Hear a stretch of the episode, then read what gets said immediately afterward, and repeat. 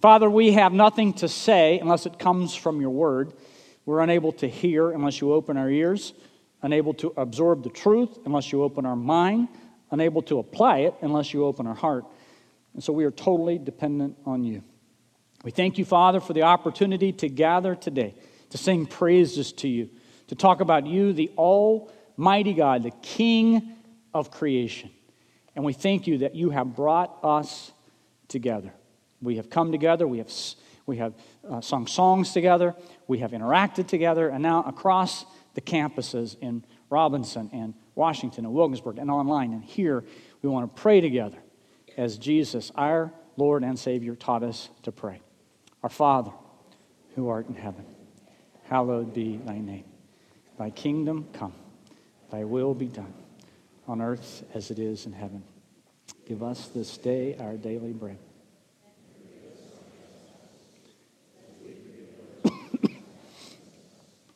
Lead us not into temptation, but deliver us from evil.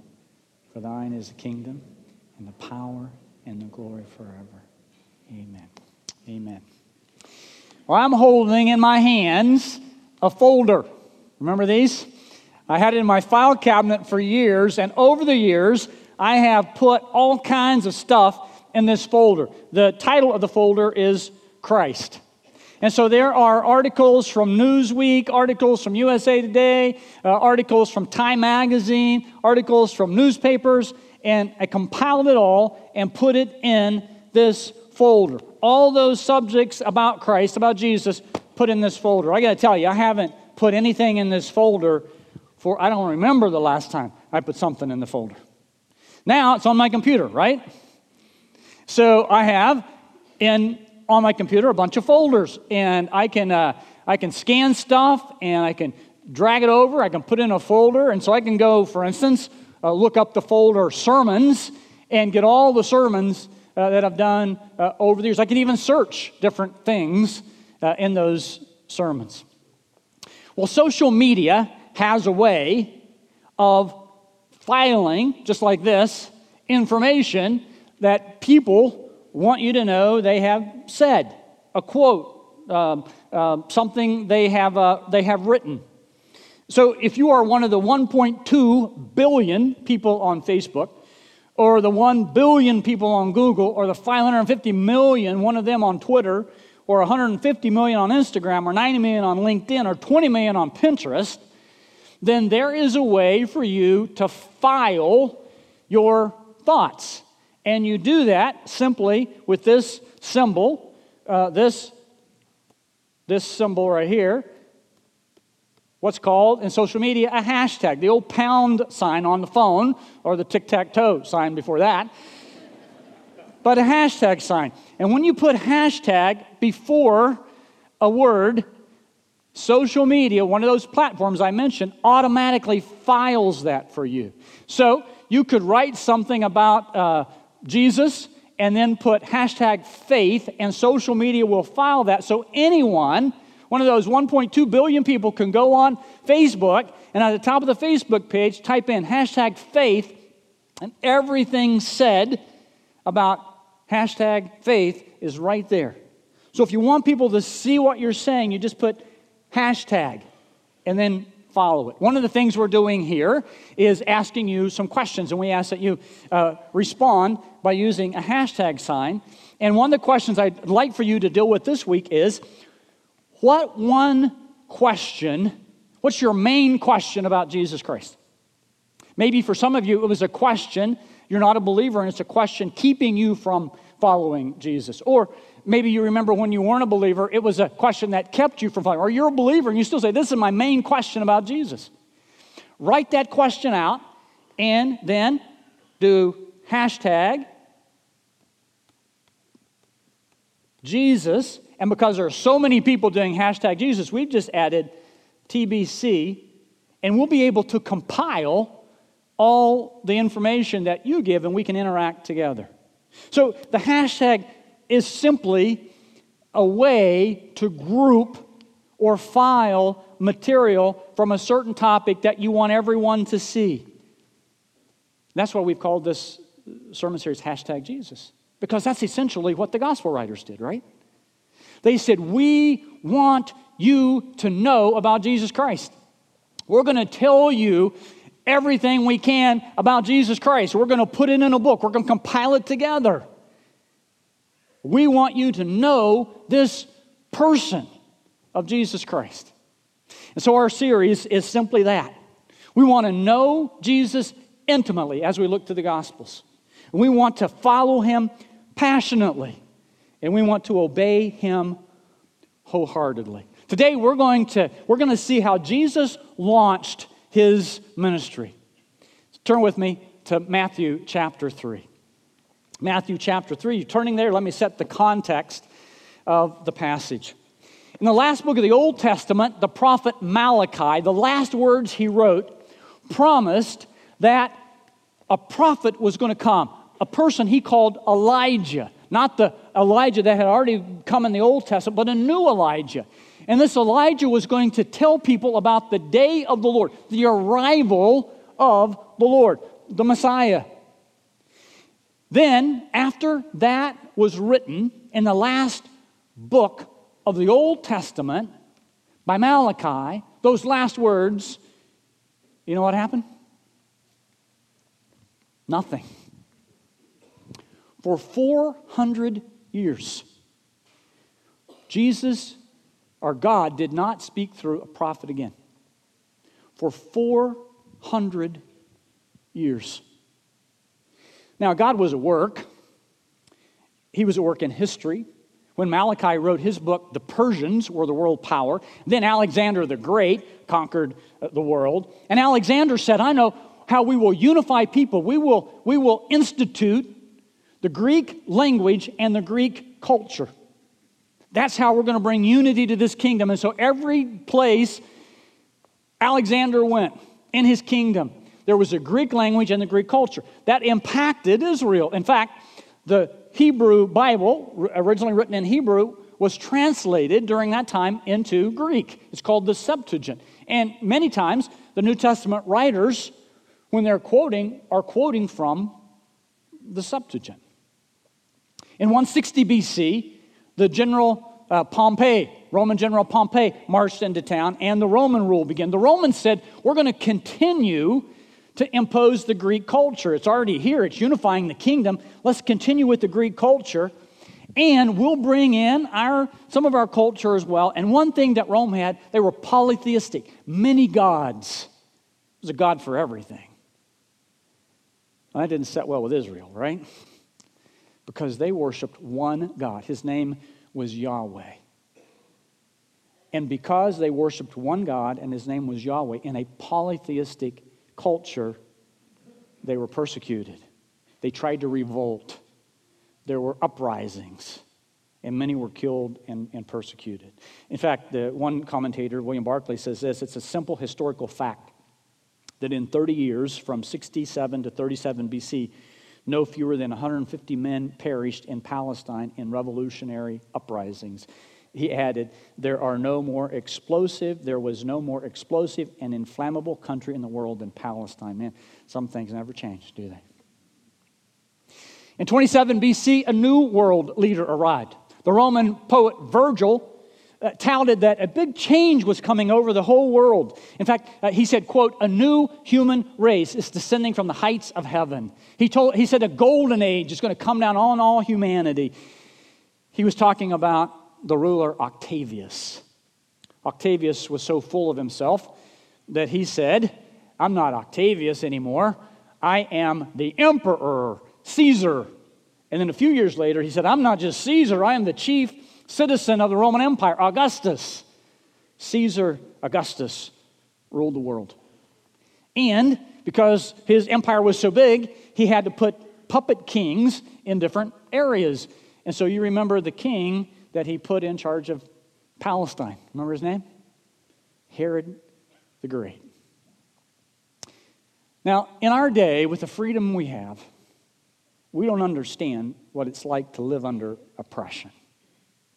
Not really. There are many Christians, I mean, to be praying for the Christians around the world who understand what oppression is like right now with some crazy things going on over in the Middle East. The Jews knew that in their day. They were beaten down. They were living in spiritual and emotional and economic poverty. They were taxed into poverty. And they were praying that God would deliver them, that he would send that one he had promised in the Old Testament, that one they called the Messiah. That word means the anointed one, in Greek, Christ. And they believed that just like Moses had come and delivered them out of Egypt, so the Christ, the Messiah, the anointed one, would come and deliver them out of the oppression from Rome.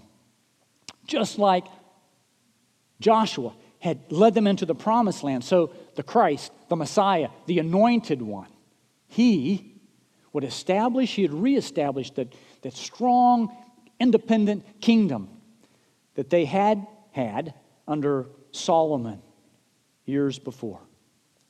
They were crying out to God, God, send the Messiah to deliver us. Well, finally, God spoke again through a prophet. His name was John the Baptist, an interesting man in Scripture, an unusual man who had a diet of locusts and wild honey, and he wore a scratchy camel hair robe with a belt around his waist. And his message was as austere as his appearance. Matthew chapter three, verses one through three. In those days, John the Baptist came, preaching in the desert of Judea and saying, repent, for the kingdom of heaven is near. And this is he who was spoken through the prophet Isaiah, a voice of one calling in the desert, prepare the way for the Lord and make straight paths for him. John the Baptist's purpose was to prepare the way for the Messiah. And John exhorted the people to do two things. He exhorted the people to repent. That word means to change. Change your thinking, change your mind, change your attitude.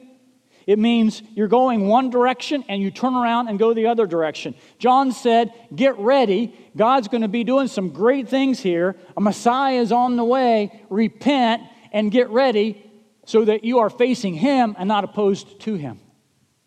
Then John said, let's do something else. As a demonstration of your inside feelings and your desire to change, as a demonstration, I want you to be baptized in water as a public declaration that you're ready and you're getting ready personally for the Messiah. And so he was called John the Baptist. Now, it's interesting because baptism in that day, the Jews didn't do baptism. Baptism was for a Gentile who wanted to convert to Judaism, a proselyte. So if you were a Gentile, a non-Jew, and you wanted to embrace Judaism, then you would be baptized. It was an outward symbol of what you wanted to do inside. It was a, a cleansing from the old, a washing away of the past, and an embracing of the new. Well, John said, it's not just for non-Jews, it's for everyone, all of us. In fact, the Sadducees and the Pharisees came to him. And of course, uh, John did not mince words. He called them a brood of vipers, which didn't set well with them. And he said, you guys think that it's just religion. You think you can adhere to some religious code and laws, and that makes you religious. That makes you a child of God. But, but he says in verse nine, chapter three, verse nine, he says, God could make these stones around you become children of Abraham. So it's not that you were just born a Jew. It's that you need to get ready for the Messiah. And so he had everyone baptized. And people were coming to John, and they were getting ready for this message. He was there to prepare the way for the Lord. In fact, he said, one is coming after me. He said, I'm not even worthy to stoop down and tie his sandals. And he's not going to baptize you with water. He's going to baptize you with the Holy Spirit and fire. He's going to come with power. Get ready. Well, three decades earlier, a little baby was born.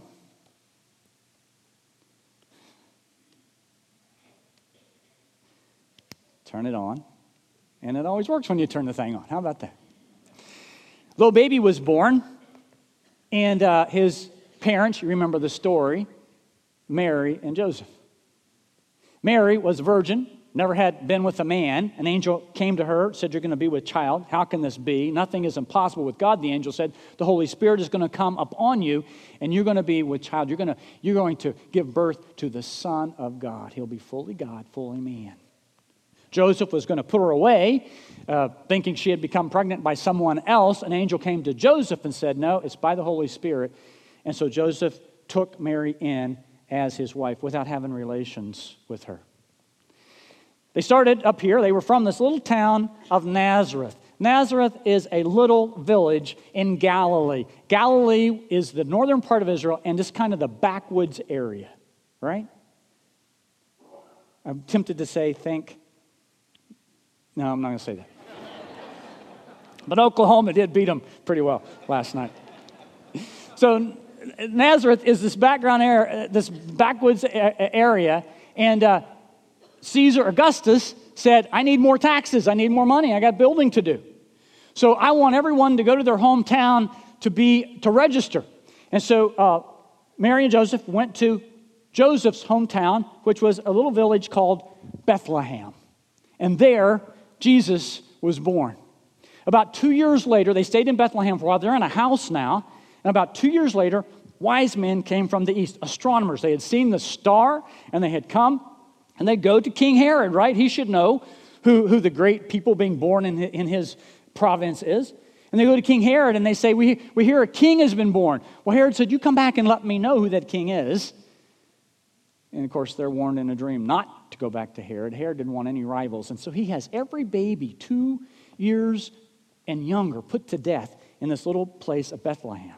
The angel warns Joseph, and they go down to Egypt, and they stay in Egypt until Herod the Great dies in four A D. And then they go back up to Nazareth. thirty years, Jesus spends his time in this little village of Nazareth. And now he's ready to launch his ministry. And he goes down from Nazareth to this area right in here where John was baptizing in the Jordan. Look at chapter three. Verse thirteen, then Jesus came from Galilee to the Jordan to be baptized by John. And when John saw him coming, he knew who he was. He's the one who's going to be baptizing with the Holy Spirit and with fire. And John said in verse fourteen, he tried to deter him, saying, I need to be baptized by you. Why do you come to me? And then verse fifteen, Jesus said, let it be so now. It is proper for us to do this to fulfill all righteousness. And then John consented. Let's think about that. To fulfill all righteousness. Now, the purpose of baptism was what? Repentance, change, getting ready for the Messiah. Jesus is sinless. He is the Messiah. Why did Jesus believe he needed to be baptized? He didn't have to. There was no, there was no theological or spiritual reason for him to be baptized. You ever thought about that? Why was Jesus baptized? Three reasons. Let's like think through them. First, this is the inauguration of Jesus' public ministry on earth. And Jesus has publicly consecrated himself to God's plan. In essence, Jesus is standing before the Father and before people. He is acknowledging that he has arrived as the Messiah, and he is launching his earthly ministry. In essence, Jesus says, it's time for me to go to the cross. I am ready to go to the cross. In John chapter one, same story is told about the baptism. And in there, in John chapter one, verse twenty-nine, when John the Baptist sees Jesus, he says to the crowd, look, there is what? The Lamb of God who takes away the sin of the world. There is, in, in the Old Testament, the, the, the Jews around him would have known in the Old Testament, you take a lamb and you sacrifice it. Here is the Lamb of God. The Lamb was a substitute for your sin. Here is the Lamb of God who takes away the sin of the world. See, Jesus was a great teacher, but his primary mission on earth was not to teach us. Jesus was a great leader, but his primary mission on earth was not to teach us about leadership. He is the Lamb of God who came to take away the sin of the world. Jesus came, he said, to seek and save the lost. He came to be the sacrifice, the substitute for our sins. We couldn't get to God on our own. So God came to us, fully man, fully God, and died for us on the cross, the Lamb of God, who takes away the sin of the world. And there at the baptism, the Father and the Holy Spirit celebrated his inauguration, his consecration. Look at verses sixteen and seventeen. Let's look at verse sixteen first. As soon as he was baptized, he went out of the water, and at that moment, heaven was open, and he saw the Spirit of God descending like a dove and lighting on him. So the Holy Spirit comes down. By the way, Mark, when he writes this same story, he says, as Jesus was coming out of the water, he saw the heavens being torn open. He uses an aggressive verb. The heavens torn open, and the Spirit of God coming down, descending like a dove. Now, we don't know for sure if the Holy Spirit came in the bodily form of a dove or it just descended from heaven like a dove. Not for sure. Nevertheless, in art, Christian art from that time forward, the Holy Spirit, the dove, has always been a symbol of the Holy Spirit. Now, Jesus is God and was always God. There was never a time in his life when he wasn't God. So he always had the Holy Spirit, right? But here is a public announcement so people can see the Holy Spirit coming on him. This is in fulfillment of Isaiah chapter sixty-three, verses one through three.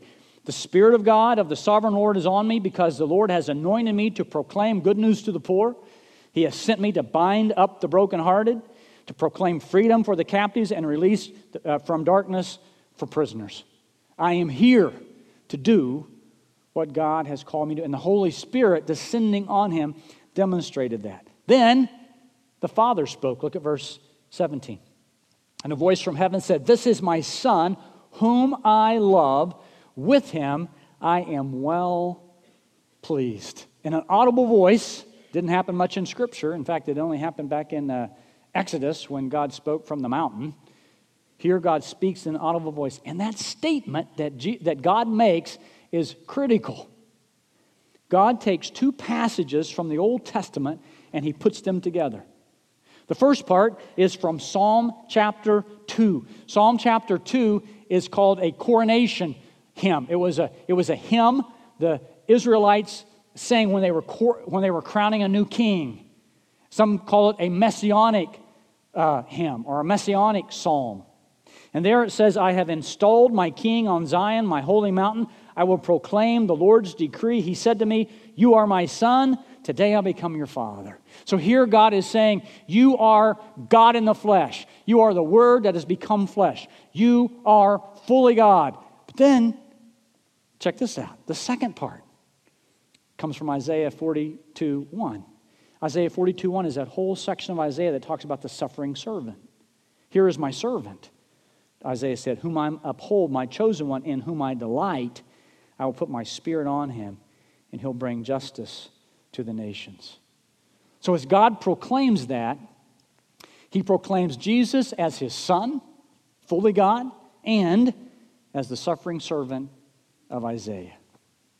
See, at his baptism, the Trinity, God the Father, God the Son, God the Holy Spirit, is present. One commentator said it was like a family celebration as Jesus began his public ministry and mission to become God's servant king. An old commentator, J C Ryle, says this. He said it was the whole Trinity which at the beginning of creation said, "Let us make man." And it was the whole Trinity again which at the beginning of the gospel seemed to say, "Let us save man." And Jesus now was on his way to the cross. The second thing, second reason I believe Jesus was baptized was to identify himself with our sin and our failure. Baptism, for John's baptism, was a time of, of repentance, of getting ready. And Jesus, fully God, says, I want to identify myself with man as well. And we see Jesus doing that throughout Scripture. He experienced thirst. He experienced hunger. He experienced rejection. He experienced suffering. He experienced righteous indignation. He experienced temptation. Hebrews chapter four says this, we don't have a high priest who is unable to empathize with our weaknesses, but we have one who has been tempted in every way just as we are, yet what? He did not sin. So because he didn't sin, let us approach God's throne with grace and confidence so that we can receive mercy and find help, uh, uh, find grace to help us in our time of need. Whatever you're going through, whatever situation you have in your life, Jesus understands. There's absolutely nothing you're going through in your life that doesn't fit in some category of what Jesus experienced on this earth. And so we can go to him and we can know that he hears us. He identifies with us, and he takes our prayer to the Father, and he can say to the Father, I know exactly what they're going through. And that identification started as Jesus was baptized by John in the Jordan. Now, in Luke's account, he says something interesting. He says, he says many people were being baptized that day that Jesus came. But Jesus waited until everyone had been baptized.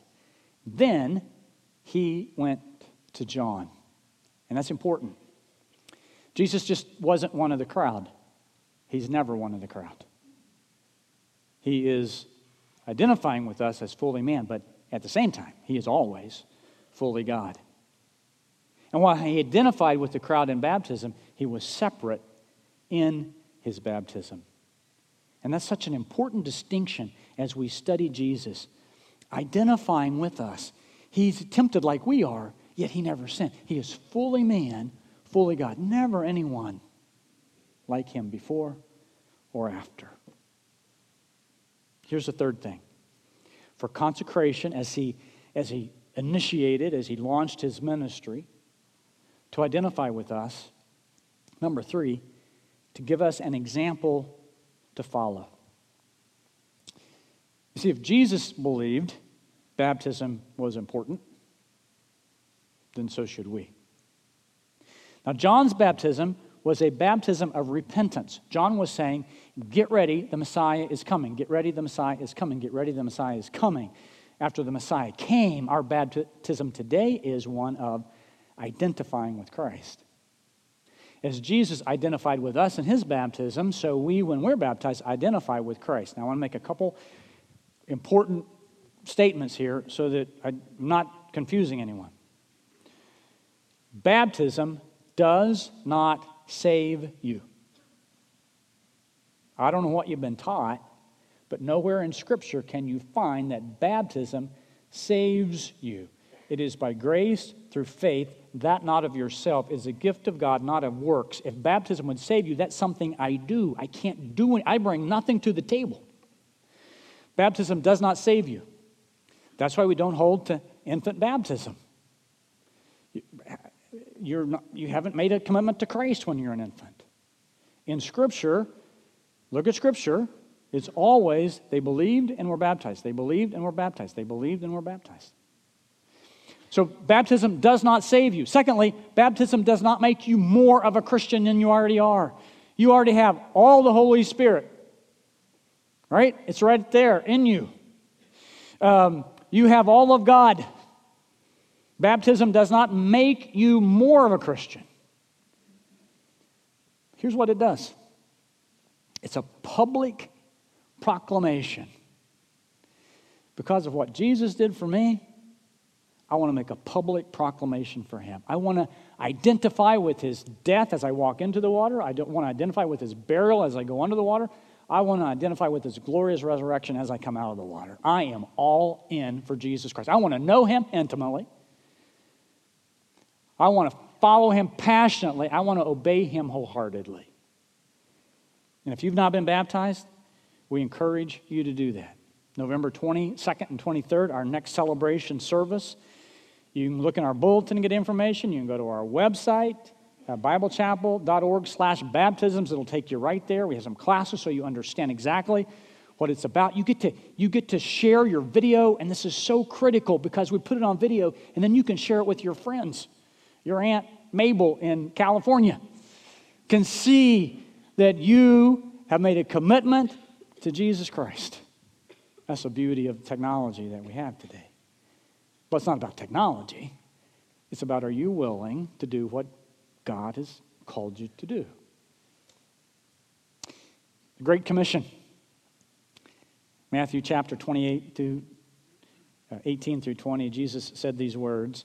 Uh, then Jesus came to them and said, all authority in heaven and earth has been given to me. Therefore go and make disciples of all nations. What?